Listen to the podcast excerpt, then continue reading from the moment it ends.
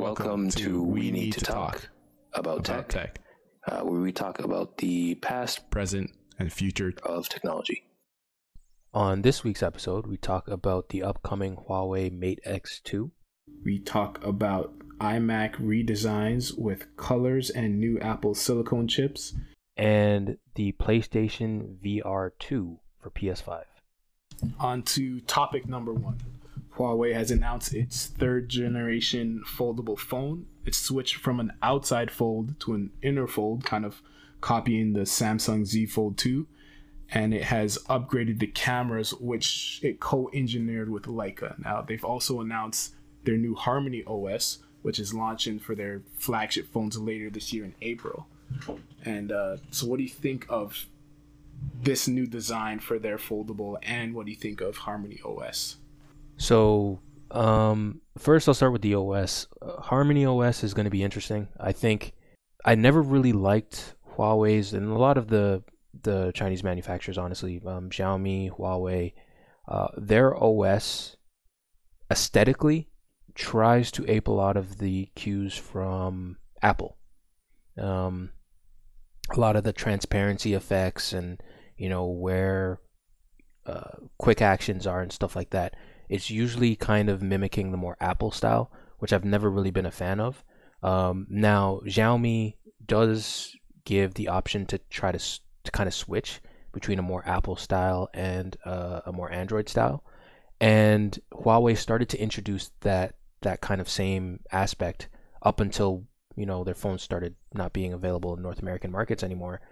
Um, and I'm kind of hoping that that Harmony grasps grasps a little bit more of the Android's the typical Android style than than the Apple style, which I don't think they will. I think this is going to give them the opportunity to kind of focus more on the Chinese market and cater to what is is th- they kind of want. And I think that's that's actually perfectly fine because these phones are not going to be available outside of those markets. So yeah, cater to those uh, to those customers who already don't, you know, most phones in those markets already don't have Google Play services, so I don't think it's going to be that big of a jump. Um, so yeah, Harmony OS I think is just going to be something that's going to be a- a slow going for for Huawei as they build up their app store and and kind of build dominance. That being said, I do think it's going to push them into a direction to kind of force them to make a whole app ecosystem that is is going to be competitive uh, on on some scale with Google over time. Um, we've kind of seen this with Amazon. You know, Amazon and Google have their little arguments, and you know, Google Play Services is not on any uh, Amazon device. It's their own app store, their own apps that you know people submit to Amazon directly, and you can kind of see where that disconnect is. But generally, a lot of the apps that you would want, um, the main apps that you would want on a Google uh, Play device, is also available on Amazon. I could imagine that in the Chinese markets, it's going to be a similar thing where a lot of the apps that you would have wanted on the Play Store, if it existed, would be available on on Harmony OS Store. Um, now, as for the design, I think it's the smarter design. Uh, when it comes to folding phones, with right now the fact that the screen has to be plastic, um, having that that plastic screen protected with it folding inward definitely makes more sense than it being exposed to the elements. But I do think it kind of takes a little bit away from the uniqueness of the original Huawei Mate X that kind of made it very different than what Samsung was doing with the with the Samsung Fold. So yeah, I think all of this is just Huawei kind of moving in stride. Like none of this stuff is really all that revolutionary compared to what we saw with the Galaxy Fold. Um, but I do think you're going to get that little bit of extra Huawei polish. Uh, the Mate X looked incredibly cool when it came out um, about two years ago now, uh, a little bit more than a year ago now. And I think this phone it has that same kind of polish to it.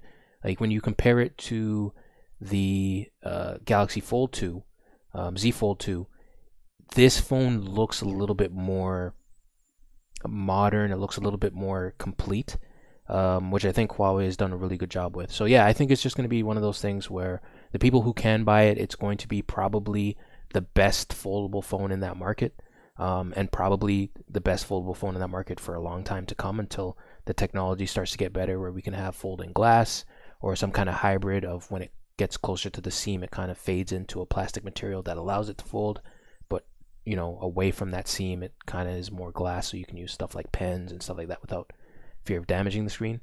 But other than that, I think this is business as usual for Huawei, and uh, I can't wait to see Chinese uh, market get their hands on it and, and kind of give it a review and compare it directly to the the Galaxy Fold if possible. Yeah, um, I'd say I'm pretty surprised by the redesign. I mean, like you said, they were outside folding phone, and for the longest time, right, they were preaching how much more beneficial this outside fold is. One thing they harped on was, well, because our phone folds outside, we don't need that additional third screen and it's unnecessary. This is clearly the better way to go.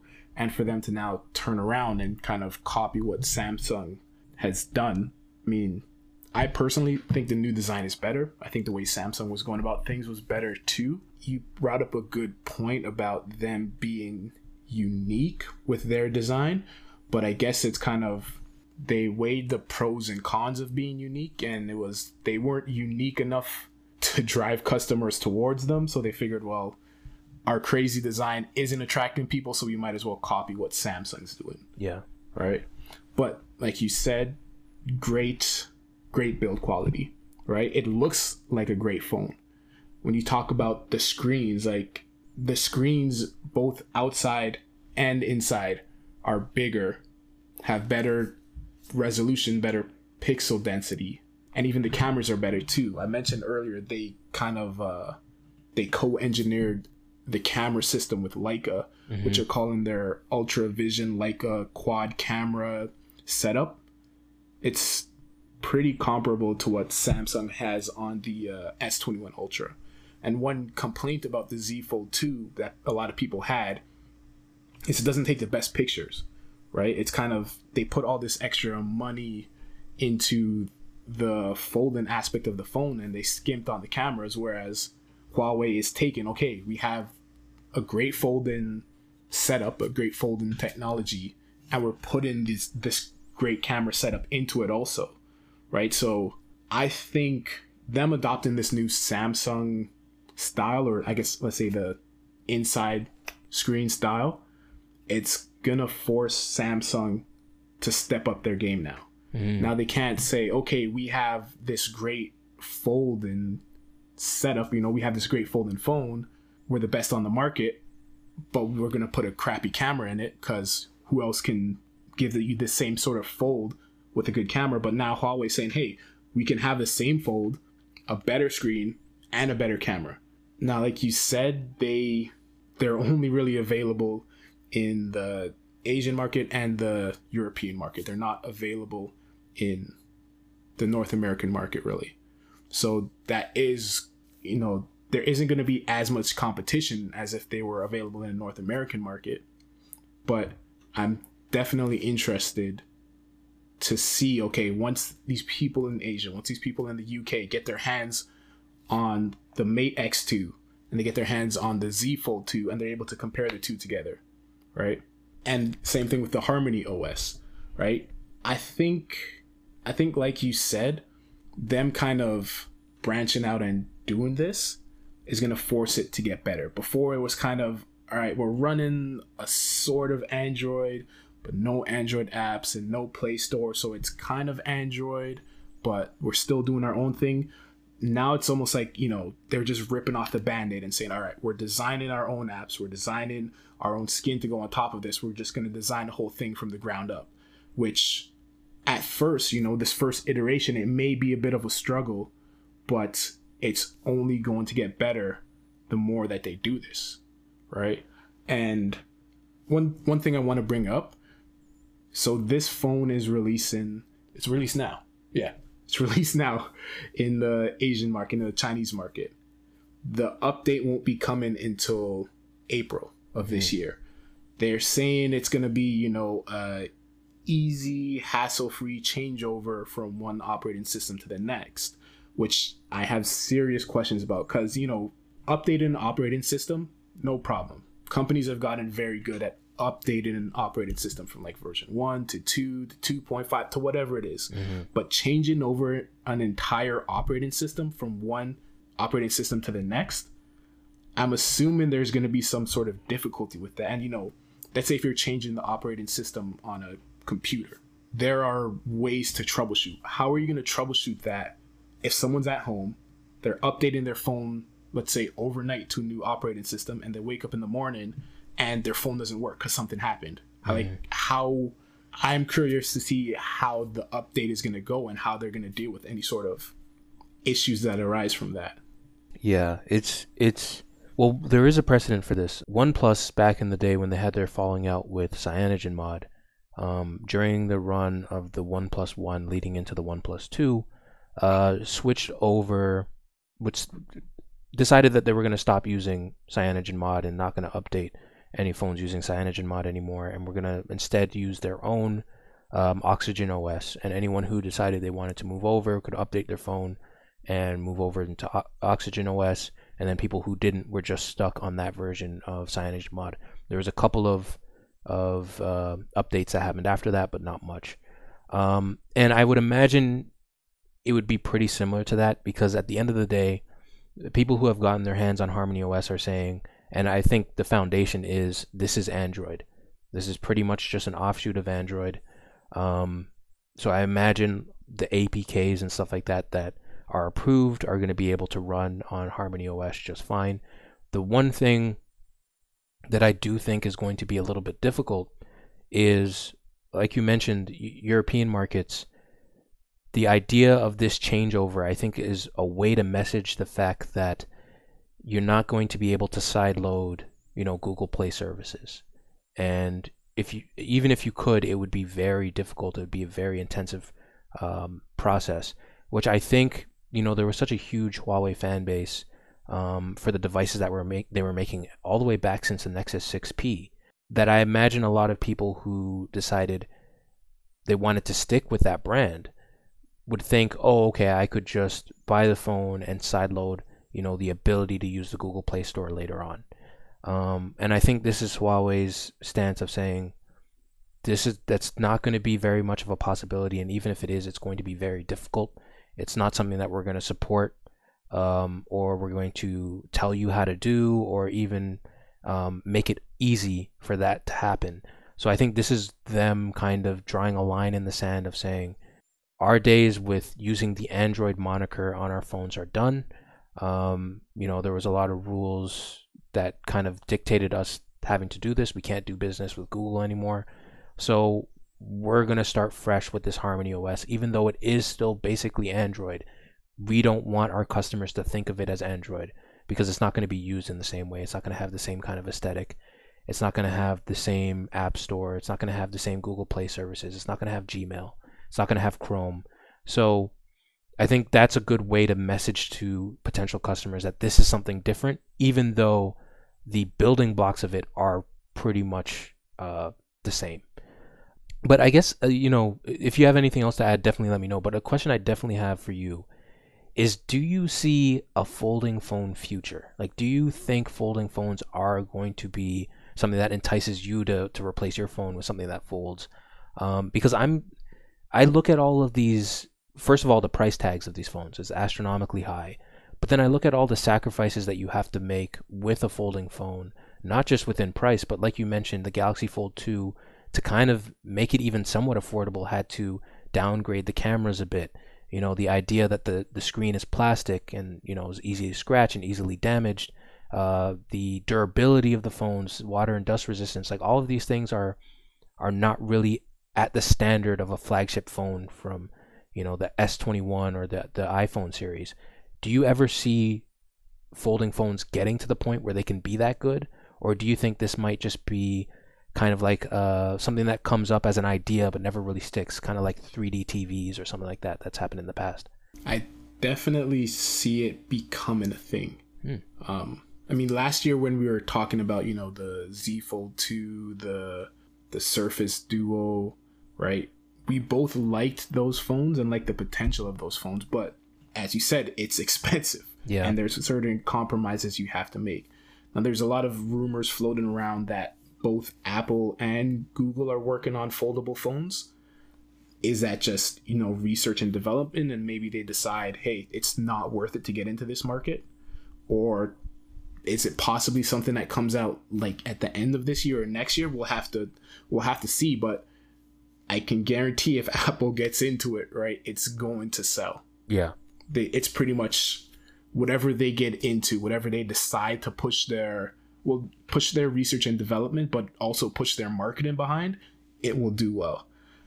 I like the versatility of a folding phone, especially the okay, you have an outside screen where it is just a regular size phone, and then when you want to do more multitasking or be more efficient with your work, you can open it up to a full size tablet screen. I I love the idea of that. But just the way it's structured now, it doesn't it doesn't entice me enough. One, because just the form factor that they're using, Mm-hmm. and two, mainly to the price Yeah. right?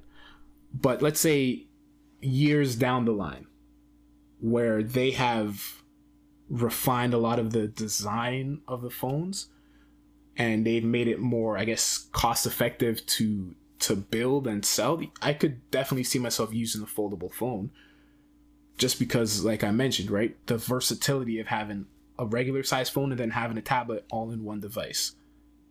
But it won't be until okay, it's comparable in price to a flagship phone, Mm-hmm. Right? Or at least a current flagship phone now, right? It won't be until that happens that I can see like the mass public using these foldable phones. Yeah. Because imagine if you could imagine if you had an iPhone Pro Max and you could open it up into an iPad Air, and you mm-hmm. could attach it to a keyboard and do your work there. And then okay, I got to go fold it back up, put it in your pocket. I mean, that's a, a bold future, but I guess that's kind of the idea that these foldable phones right now are trying to are trying to convey, right? This is what they see as the future. We're definitely not at the future yet, but it's it's slowly getting closer and closer to it. Yeah, yeah, no, I I- definitely agree with you. Uh, agree with you there. Um, especially like I was a person who was a big fan of smaller tablets, like around the eight inch, um, tablet size, and those don't really exist anymore. No one's really making them outside of Apple, and I could definitely see something like a folding phone device kind of replacing that. Um, I was a really big fan of the Surface Duo, at least the concept of it, and it has, re- like you said, price is a huge factor. It has recently come out in in Canada and it's almost nineteen hundred dollars before taxes, um, and it's not even a, a really all that great of a phone. So yeah, definitely the price is going to be something that definitely needs to get addressed over time. But yeah, I, I agree. I, I hope folding phones do uh, eventually get better um, and kind of get more polished to the point where they can be a flagship. And 100% if Apple makes one, um, that will definitely be. First of all, they don't do things without doing them right. They're not the the first to ever do anything. They're they're always the one that once it once they're doing it, it they have the proper method of getting it done properly. Um, so if Apple does end up making a folding phone, I think that's going to be a good indication that they're actually getting better. Yeah, and just about Huawei not being in North America right now, right? That was a result of the the past administration. Mm-hmm. Now with the new administration, you know, running the United States, there could be a time where Huawei is allowed back in in North America again, or allowed in the U.S. and they can do business with Google. Who knows? But I I think for the market, right for the for the regular everyday consumer, we won't really get great foldable phones until Samsung and Huawei are allowed to battle each other. Or, you know, when iPhone comes into it, sure, too. But at least for right now, right? If Samsung has an entire market to themselves that they don't have to worry about, that's just kind of. There's no one pushing them to be better. Yeah. Obviously, they're pushing themselves to be better, but there's a lot more of a push when you have an external competitor that's taking market space away from you, as opposed to, okay, let's just improve on some complaints from our phone last year. and there are rumors that Xiaomi is, is trying to get into the folding space as well.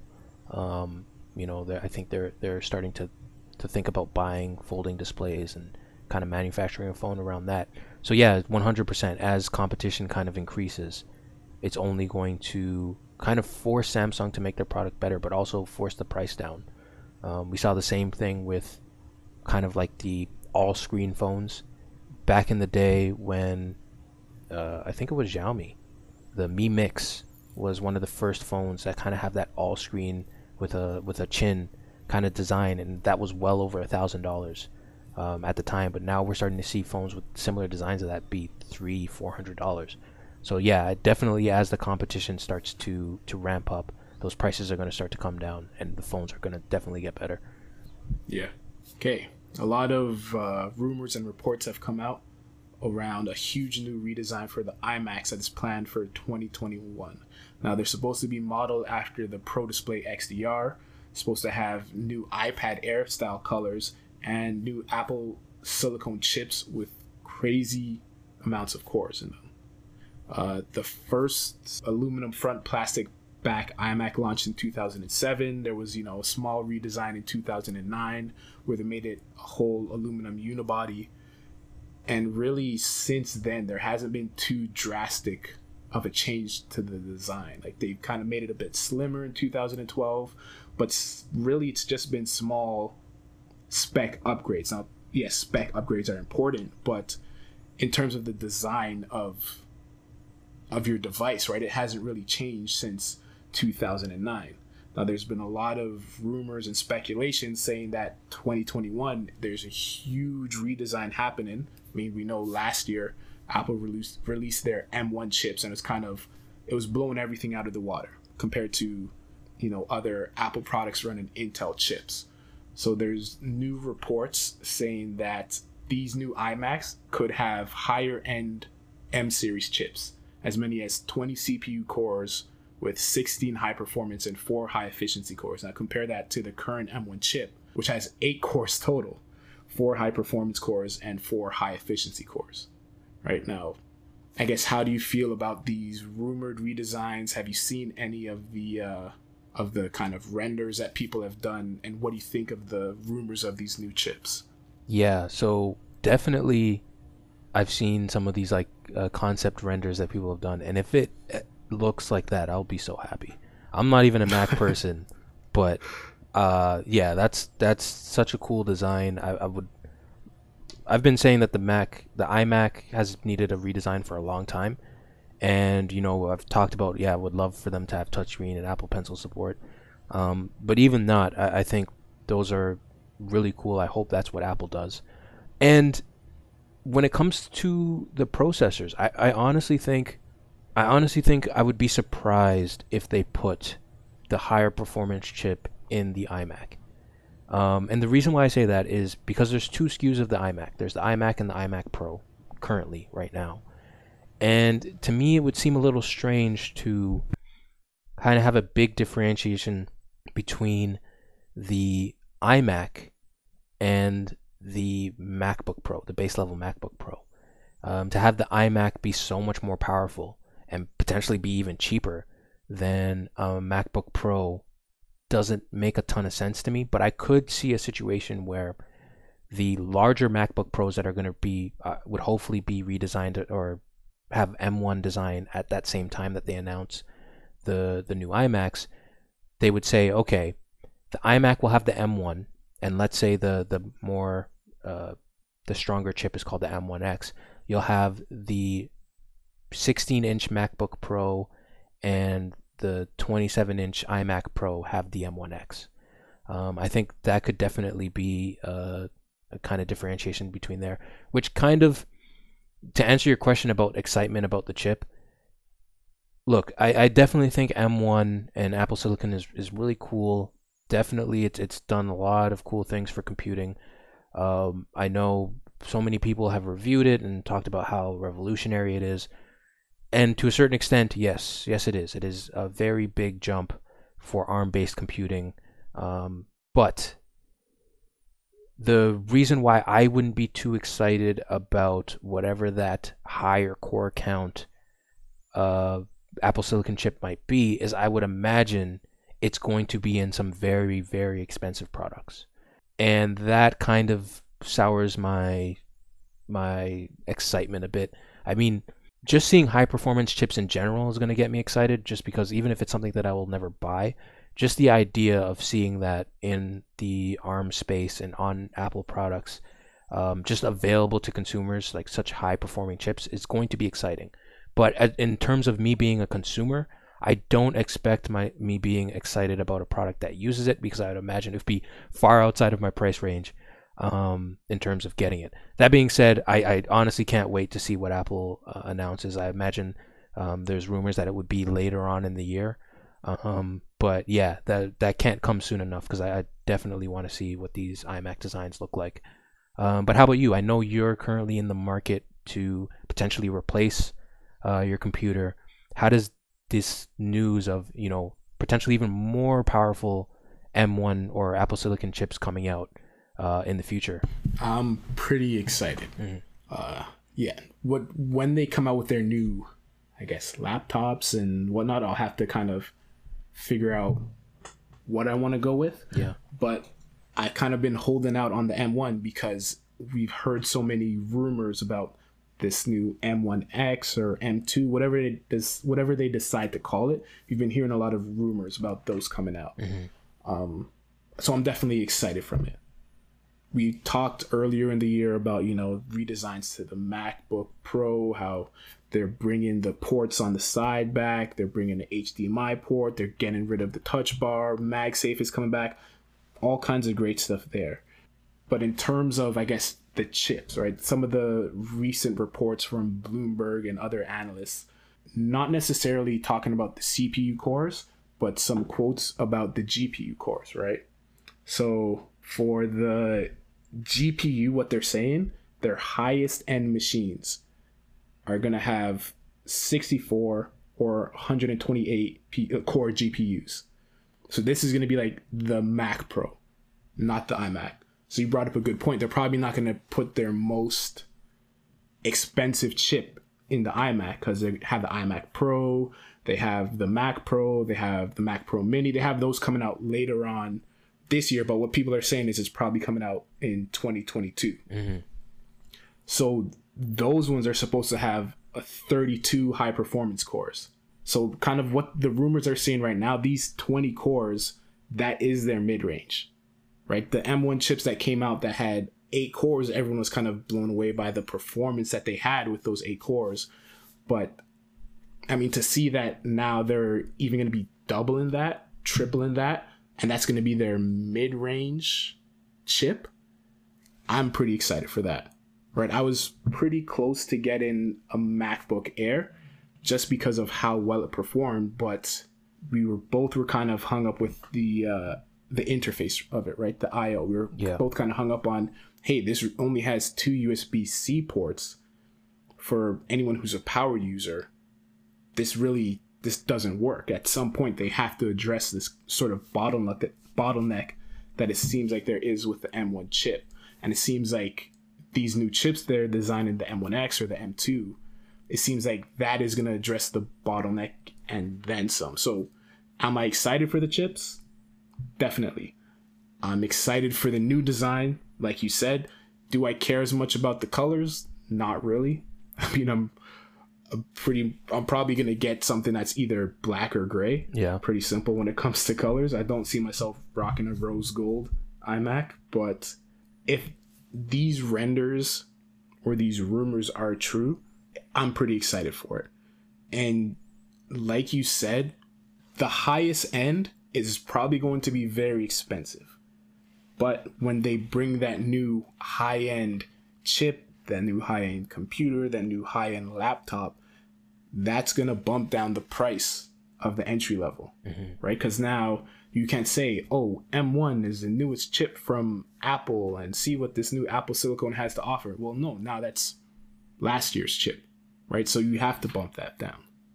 So I'm I'm looking forward to see what happens. A bold prediction. Uh, last August, they upgraded the internals of the iMac. I'm predicting an August release or August announcement for this new iMac. I would definitely hope it's it's that soon. Um, yeah, it, it's the one thing I would say though is I when Apple announced the M1, we we both kind of criticized them for a little bit of their their marketing materials of them comparing the M1 to older processors and stuff like that. But the reason why I think that's important is that the fact that they were comparing it to those processors is I think it kind of laid out Apple's thinking a bit. And I wouldn't be surprised if when they bring out these new processors, they are going to they're going to market them as a premium because essentially they're already saying M1 is the best processor you can buy um, for uh, any kind of computer like it, um, whether it's a Mac Mini or MacBook Air or MacBook Pro, base level MacBook Pro. Uh, I would imagine M1X or whatever it's called, they're going to say, yeah, that's that's still the best chip you can buy in that that range, but this is even better, and this is going to to kind of have a premium on top of that because we have seen in the past um, Apple put out you know not great machines. Like the M1 is a great machine, but we've seen them put out not great Intel machines and charge a huge premium um, for them. So I wouldn't be surprised if they can kind of continue that. And I really, really hope they don't price the the iMacs too high. I think throughout history of the iMac, it's always been overpriced. Um, and I think the M1 has kind of bucked that trend a bit, where the performance you're getting with those processors, especially with something like the Mac Mini, has been so kind of great in terms of value that I hope that that's something Apple continues forward with the iMac. I would love to see a more affordable iMac, uh, maybe a couple hundred dollars off of what it's currently costs. Um, but I think that still remains to be seen. Uh, but I definitely hope that's something they do. Um, and when it comes to the ports, I, I was comparing the M1 Mac Mini to the old Mac Mini, and you know the the Mac Mini, the new M1 Mac Mini definitely has more ports than the MacBooks, but it's still a far cry away from what very low powered Intel Mac Minis were capable of. And I imagine that this is probably going to be one of the Achilles heels of, of Apple Silicon. Um, and I wouldn't be surprised if you do see the upcoming um, new laptops have two USB C ports, two USB A ports, if they do put in a USB A port. I definitely hope they do. Um, HDMI. No, it's the past. And but th- that's the thing. I, I think that would be probably about it, and maybe MagSafe, um, which is mm fine for a laptop. But I don't think that the new chips are really going to be able, or not be able to. I don't think they're going to address the main issue with I/O um, on those machines. I think they're probably just going to copy what's available on the Mac Mini and kind of bring that over to the the MacBooks, which honestly I think is enough. I think most laptops have about three USB ports, anyways. To have potentially two high-speed USB ports and two regular speed USB ports, I think would be good enough for most people. Um, but the ability to support multiple displays, I think, is going to be something they're going to struggle with a little bit um, in terms of, especially when it comes to higher resolution, higher uh, refresh rate displays. I think that's going to be something that's going to be an Achilles heel of Apple Silicon going forward. I think it might be just a part of the design of these chips of where they're kind of sending the the bandwidth of that that CPU I think they're probably trying to maximize the performance at the expense of some kind of ability to attach peripherals to it. And this and this will be my final point. I think this goes into the idea of an M1 powered Mac Pro, which to me doesn't make much sense because the idea of a Mac Pro and I think there's already rumors that the, the next version of the Mac Pro will continue to use Intel. Uh, because at the main selling point of Mac Pro is the fact that it has PCI Express lanes. Um, it has multiple PCI Express ports. You can attach sound cards and video cards and all the things that you need to in a professional environment that is a standard. It's a standard uh, connector. It's a standard power output. You know, usually PCI Express is about 75 watts from the slot, um, but also you know the ability to have standard power um, connections if you need external power on top of that, like a graphics card. Um, and I don't think M1 that's in the M1 design spec. M1 is designed to be very power efficient. It's designed to be, you know, not very modular. And you know, they could definitely do a smaller version of the Mac Pro that has an M1 that's just a very expensive, very powerful computer. But at the end of the day, I don't think that's why people buy Mac Pros. They don't buy buy it because it needs to be the most powerful computer. They buy it because they need those express the PCI Express lanes. They buy it because they need the expansion, um, and they buy it because they need it to to have a certain standard for the equipment that they're using for their work. So yeah, I think that's definitely going to be something that's going to become more clear as Apple's kind of plan rolls forward, and hopefully we get to see a little bit more of that later this year. Yeah, I I definitely agree with you in terms of possible Achilles heels for these uh these new Apple chips, right? These new Apple Silicon chips. And you're right in terms of the display, I don't really see them offering like more than two display support until the Mac Pro comes out, mm-hmm. which is supposed to be 2022, right? For the new MacBook Pro that they're supposed to be redesigning, I really don't see them offering more than one display support.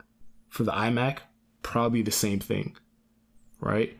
And that's the thing. If you're a powered user to that extent where you need, you know, two extra, three extra displays, then you're probably someone who's buying the Mac Pro. Is it going to be, I guess, as expansive as maybe an Intel powered Mac Pro? Probably not, right? That's like you said, they're probably shifting the power consumption and the bandwidth over to the chip, over to the processors, over to the GPU. And I think that's probably some sort of calculated some calculated equation that Apple has done to say, hey, most of our users of the MacBook Pros and the iMac, this is how they operate. Mm-hmm. This is what they need. This is what they don't need. So probably in that, I mean, not necessarily the Mac Mini, but probably in those calculations, they decided, hey, for someone with a MacBook Air, you don't need three displays. You rarely use three displays. Mm-hmm. Someone with a MacBook Pro, probably the same thing.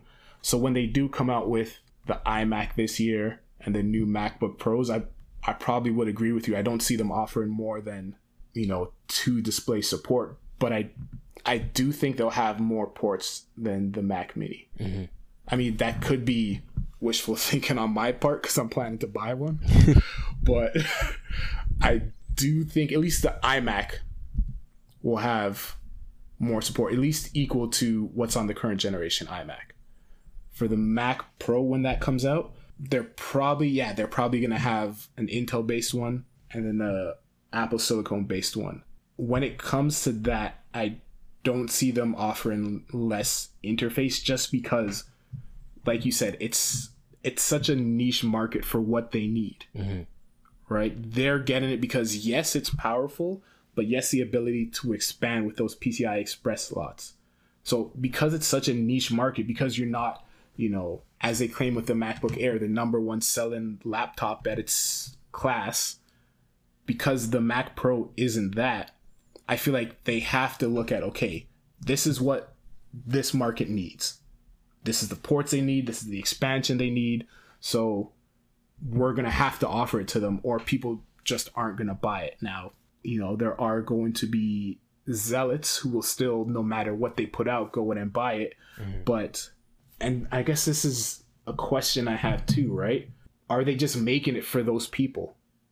Maybe they don't make an Intel Mac Pro next year. They say only Apple Silicon, you pay for what you get, you can't upgrade it afterwards. And this is the premium of premium that Apple has to offer. Like we've mentioned countless times, right? Apple is a premium brand. Yeah. And last year when the Mac Pro came out and they sold what thousand dollar wheels for it, not expecting to sell, you know, sell a ton of them, but just to say, hey, look what we did. So I guess to, to counter the point I made before about okay, this is a niche that we have to sell to, I could just as equally see them saying, this is the Mac Pro Apple Silicon. You can't upgrade it afterwards. You can't expand. No PCI Express for you. This is it. This is premium Apple. You don't need any better than this. I could also see them doing that too. And maybe they sell half of what they sold, you know, in the last generation, but that just kind of upgrades their quote unquote, you know, premier status that much higher. Yeah. But 100%. I think that's exactly what they're going to do. Um, and I think it's smart for them to do that. Make the professional quote unquote product for the Apple fan, but still have the professional product for professionals, which is going to be the Intel based uh, Mac Pro. And quite frankly, they need to support that going forward. That is a line that they have to support because they are very expensive machines that they promised long term support to. Um, to their customers. So that's something they're going to have to support. But um, I've already seen videos of, of you know really diehard Apple fans talking about, oh, I could replace my Mac Pro with the Mac Mini because Apple Silicon is so great. And I get that enthusiasm. I get the fact that people are really happy of what Apple Silicon and what the M1 can do. But at the end of the day, the fact is people are not buying Mac Pros because it's the fastest computer on the market. Yes, it is a very fast computer, and yes, when it came out, it was one of the fastest computers on the market. But they brought it out. They literally bought it because of the fact that it had expansion, because the fact that it fit the standard of computer uh, components that really big productions need to use.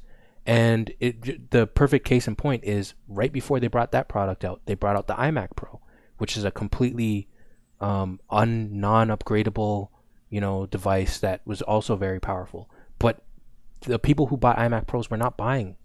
Um, uh, sorry, that bought Mac Pros were not buying iMac Pros because that doesn't fit their needs. And I think that's going to be a very big distinction going forward. I think the baseline of Apple Silicon computers are going to be very powerful computers for Apple fans who, you know, not just fans, but people who need computers that are very powerful but the Mac Pro line is going to exist with Intel um, for the foreseeable future for people who need specific components to get work done, which is just eh, that, and that's not a bad thing. I think that's one. It's going to be something that Apple can always com- compare to to say, hey, our processors is much better than than our Intel processors that we use here. Maybe one day you can convince them to switch when they don't need those components anymore. But also, it's good to have the ability to say, we can cater to that very niche market, like you said, that needs something in particular that really no one else is providing to them other than Apple, which is such a great position to be in. Yeah. Okay, on to our final topic. Recently, PlayStation confirmed it's following up to the PlayStation VR and that the follow up is coming to PS5 in the near future. You know, it has features that include higher resolution, a new VR controller, and a possible wireless headset. So I guess how do you feel about the announcement of the new PSVR 2 and are you excited to buy one? Uh so I'd probably definitely not buy one because I can't even buy a PS5.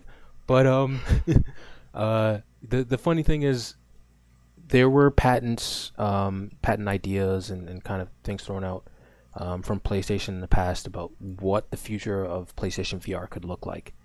And I think this is a much bigger step forward for PSVR than might initially be considered. Because, quite frankly, the original PSVR, as cool as it was and as affordable as it was in terms of VR, it was not great. And what I mean by that is it was using controller hardware and tracking hardware that was native to the PlayStation 3 far before you know VR was really ever a serious thought in PlayStation's mind. Um, it was using the PlayStation 3 Move controllers and stuff like that with those big glowing orbs on them to track. And the fact is that's just not efficient. And I think this idea that one PlayStation decided, hey, PSVR 1 is not going to be supported for PS5 games, and then announcing very recently that we are going to move forward with a next generation version of VR shows me that they're going to actually bring that up to a more recent standard with potentially inside out tracking, which puts cameras on the headset um, that can track the controllers. So you don't necessarily have to use a camera, um, you know, scattered around your room or in front of your TV like the, the original PSVR did, and essentially be much more uh, accurate, which I definitely think is something that PSVR needs to do to kind of progress forward because what they've kind of tackled in the past. I think they did really well. Is one price point. Um, hopefully they can get the price point even cheaper going forward. But you know they were the cheapest on the market at the time when they came out. The headset was much more comfortable than a lot of the competition on the market, and you know it was just a great functioning headset. But when it came to interacting with it with controllers and stuff like that, that's where it was kind of held back. And I think this uh, version of PSVR is definitely going to correct all those things. Um, so yeah, I can't wait to see it. They're talking about, you know, it's definitely not coming out this year, but could potentially come out, you know, 2022 or, or year, years beyond. But it's something that they are taking very seriously, and I think that's that's awesome for people who got the chance to use PSVR one on the PlayStation 4, fell in love with it, and are just looking for the next thing. Um, especially with companies like Oculus and Facebook, kind of progressing with the uh, Quest and the Quest 2, VR is becoming much more mainstream than it ever has in the past. Slowly, but it is becoming much more mainstream.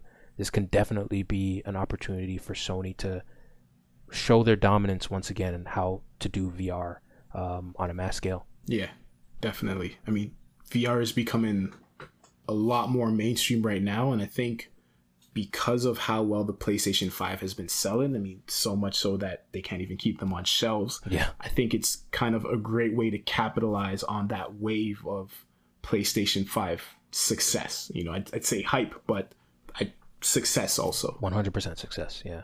I mean, they're, com- like you mentioned, the controllers, they're going to be improved, right? The original ones weren't the best, but they have, I guess, a new design to them, which is going to incorporate a lot of key features from the DualSense. You know, everyone's kind of raving about the DualSense controller that came out with the PS5, how it has, you know, haptic feedback and haptic triggers. So it seems like they're going to be bringing a lot of that to the new controllers. They're supposed to have a new improved ergonomic design. I saw a great video on YouTube the other day kind of mentioning the three details from the next generation PSVR headset. You know, put a link in the bio if you guys want to watch that. But one key one I saw was instead of having this, you know, two cord hookup to the the router, which then hooked up to the PlayStation, it's just going to be one simple cord, which is going to make things a lot easier to to game at home. Right? You mentioned you had to set up a camera on your TV to track you, but now they're adding cameras onto the headset to make it easier to one track where you are in your room and also two track the new controllers they have. Mm-hmm. There's some rumors saying that they're going to use these cameras on the outside to okay have a sort of AR mode, a transparency effect. Mm. So you could have games that incorporate the layout of your room into the games that you're actually playing, which is which is going to be I guess a pretty big breakthrough if it does happen, but like I said, they're just rumors. There's also rumors that they're going to have cameras on the inside of the headset, which will be tracking your eye movements, which will allow for different sorts of input, right? Not just your typical, well, not just your typical controller or not just your typical controller in each hand like most VR headsets have.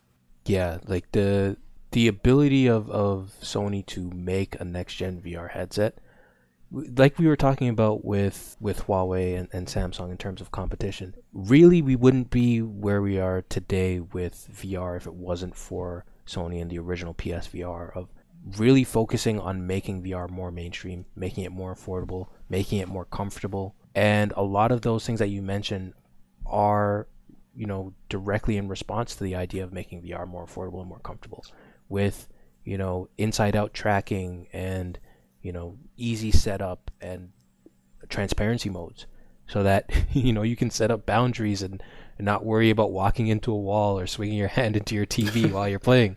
So yeah, like these these are really uh, cool kind of advancements, and I would imagine, you know, Sony has done such a great job with the PlayStation Five. They're not going to screw the, this PSVR up. They're going to put that same kind of effort and and you know expertise into what VR could be on PlayStation 5. And more importantly, they got the ability to make great games for PSVR and convince developers to make exclusive games for PlayStation 5. Um, you know, we recently saw a PlayStation, I can't remember what they called them, the, the PlayStation kind of TV thing where they show all the, the TV thing, internet thing on YouTube where they show they show kind of all the the new games that are going to eventually be coming and State of play. state of play. Thank you, thank you. The the fact that you know Final Fantasy VII is a PlayStation exclusive and Guilty Gear Strive is a PlayStation and PC exclusive, um, just goes to show that Sony knows how to get exclusives to their their consoles. And just as a quick shout out to any PlayStation Plus subscribers, next month Final Fantasy VII is going to be uh, one of the games offered on PlayStation Plus. If you haven't played it, definitely give it a try. But yeah, that's just you know goes to show that they have the ability to get exclusives for the platform, and they've already announced, hey, developers are going to get this PSVR two very soon, and some of them may already have it in their hands. So yeah, definitely going to have some cool experiences for PlayStation Five in terms of VR. Um, I think the biggest question is just can they get the price point right? Can they get the price under control so that if they can get the price point right, it could be so much as, as an impulse buy of I'm going to buy a PS5, I'm going to get the PSVR as well at the same time. Uh, speaking of development for games, right? They are currently developing games for the PSVR, but a lot of these games are going to be designed for the PS4 VR also. And kind of one hang up I have about this, one question I have about this is if they're designing games for both the PS4 and the PS5 VRs, right? There is going to be some sort of scaling down that they need to make for these games to run on the PS4. Mm-hmm. Miles Morales, you know, Spider Man Miles Morales, a great game, but it could have been so much better if they didn't have to worry about, okay, is this going to be able to run on the PS4? If it was just strictly designed for the PS5, imagine how much better that game could have been. So I guess my question is in the beginning of this new PS5 VR, I'm going to sh- I'm sure it's going to be a lot better than the current VR, but we won't really see the potential of it until maybe 2 years, 3 years, right? It's supposed to come out 2022. We won't really see the potential of it until designers or developers are just making games for the PS5 VR and they said, "Okay, PS4 VR is in the past." Kind of much like near the end of the PS4 when we got The Last of Us Part 2, how much more improved graphically was that compared to what came out at the beginning of the PS4's life cycle? Yeah, that's a really good point. And I definitely think they probably have to do that right now just because as much as well as the PSVR 1 did, right now VR is still a niche product. Like there isn't a ton of people. So if they're going to justify the the investment of developing a new VR but also developing games for VR, they want it to be available to the most amount of people as possible. So it definitely makes sense. Yeah, okay. For the time being, let's also support the PSVR 1 so that PS4 players can can, you know, play it. Um, and then you know we can kind of get more sales that way, and then eventually convince more people to either upgrade or even just buy a PSVR 2, um, which I think is going to be their ultimate goal: get as many people on PSVR 2 as possible. Definitely. One sort of story that I've heard floating around. So in July of 2020, a patent was published that points to a esports streaming capabilities for the PSVR 2. And this is something like, you know, insertion of a VR spectator in live video of a live event. So that the remote spectator can experience the esports event as if, you know, they're present in person at the venue where it's happening. Hmm. This is talking about esports, but also talking about actual sports, right? We've seen, you know, some attempts of, you know, the NBA in 3D or, it's, you know, that sort of thing Yeah, right? But imagine, let's say a year from now, when the PSVR 2 comes out and there's some sort of brand deal with the NBA where it's, hey, you get a month free or a year free of NBA on PSVR. Mm. So any game that you want, or maybe it's any game in your local, well, however it works out, let's say any game you want, mm-hmm. you can sit front row at that game and you put on your VR headset and it's like you're front row at the game. You turn your head, you can watch the action live as it happens. yeah, Right? There were kind of some attempts at this before, but like you said, VR is still kind of a, a niche thing. It's still growing in popularity. Mm-hmm. So if this is something that PlayStation is able to do, right? You could be front row at a basketball game, football game, you could be at a baseball game, you could be front row at a UFC fight yeah, right? with VR, you could literally be in the ring watching it happen as it happens. Mm-hmm. Right? So I think the possibility for something like that would kind of I think it would go a long way to grow the popularity of VR. Because not only is it okay, you can play a new game in VR, or there's this new, you know, art demonstration app that you can play in VR. But once it's you can watch sports in VR, I feel like that's going to be a lot of people getting into it, Yeah. right? You have, let's say, the 14 year old kid who has a PlayStation 5, and he's like, Hey, dad, have you ever watched basketball in VR? He's like, Oh, what's, I never knew that. What was that? And you put your dad front row at a game, Yeah. right? All of a sudden to him, VR makes sense mm-hmm. right? Your dad may not play video games or your your parents may not play video games, but as soon as you put it I guess into context as something that they they like, they enjoy, and it makes them even more immersed in the in the game or in whatever they're watching, I think that's really when when VR becomes something mainstream. Yeah. Yeah, for sure. And that's definitely something that Facebook is it that was the whole purpose of them buying buying Oculus is to kind of capitalize on that. So yeah, no, I think you're absolutely right. Applications outside of video games is where VR is really going to shine for a huge portion of the of the population. Yeah, and you brought up a good point, right? There's Oculus venues, which is kind of the same thing. There's Melody VR. There's Next VR. There's it's not just PlayStation that's trying to do this, you know, this live venue VR, but you mentioned before they're trying to make it a lot more accessible. Mm-hmm.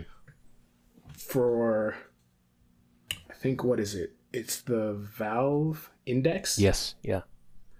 That is a lot of what a lot of people will say is the best VR headset there is.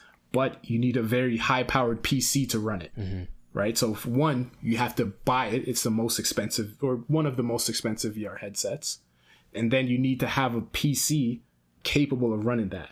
Oculus is, they have their, you know, own standalone systems, which kind of brings down the entry cost a little bit more. But if you look at, okay, there's a lot of households that already have a PlayStation 4 that already have a PlayStation 5. So they have the system to run it, they have the capability to run it. It's just an extra doorway into the household, Yeah.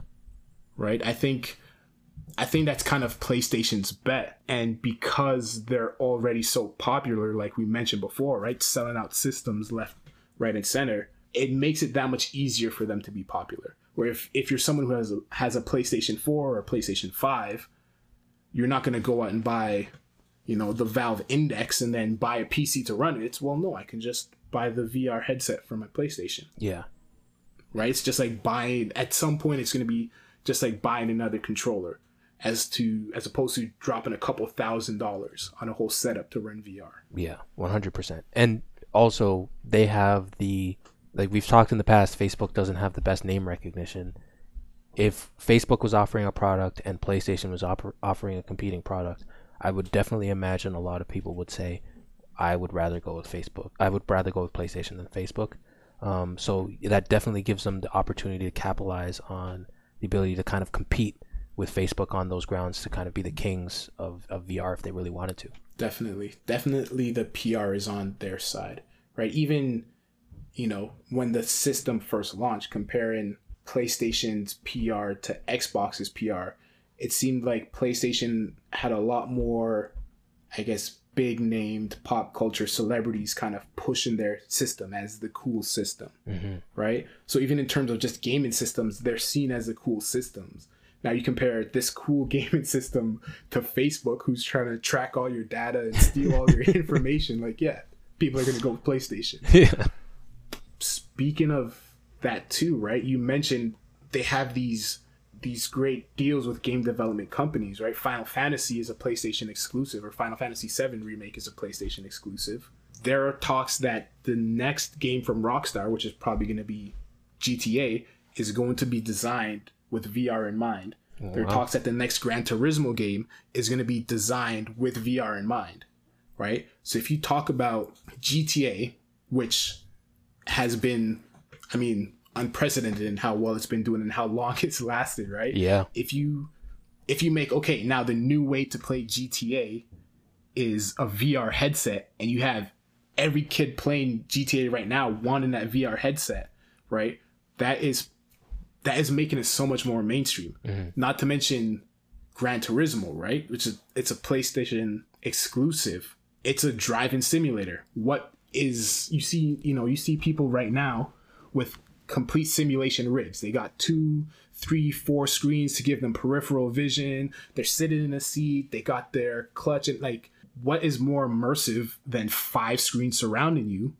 It's a VR headset, mm-hmm. right? Then you don't need to worry about a whole setup in your house. You just need to worry about okay, I have my chair, I have my steering wheel, I put on my headset, I'm in the car, right? I don't have to look around, and if I look too far, I'm just gonna see I don't know my living room window. It's wherever I look, I'm inside this car. Yeah, yeah. Uh, honestly, I think that's a fantastic point. I didn't hear that about GTA, but Yeah. one of the big questions that I always wondered is like, what is GTA 6 going to bring to differentiate itself from GTA 5? GTA 5 is already a huge, just sprawling world of so much stuff to do, and I would imagine VR takes that to a whole nother level, 100% to a whole nother level.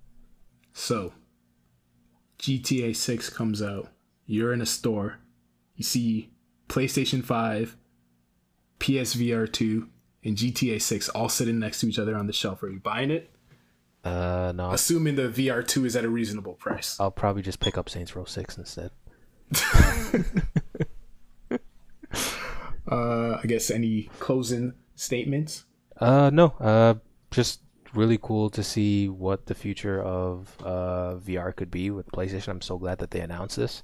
Um, there was a lot of questions on whether or not Play- uh, PlayStation was going to continue with VR, and they finally confirmed it, and it's just great to hear. Yeah, definitely. Well, take it easy, everyone in podcast land. Catch you in the next episode.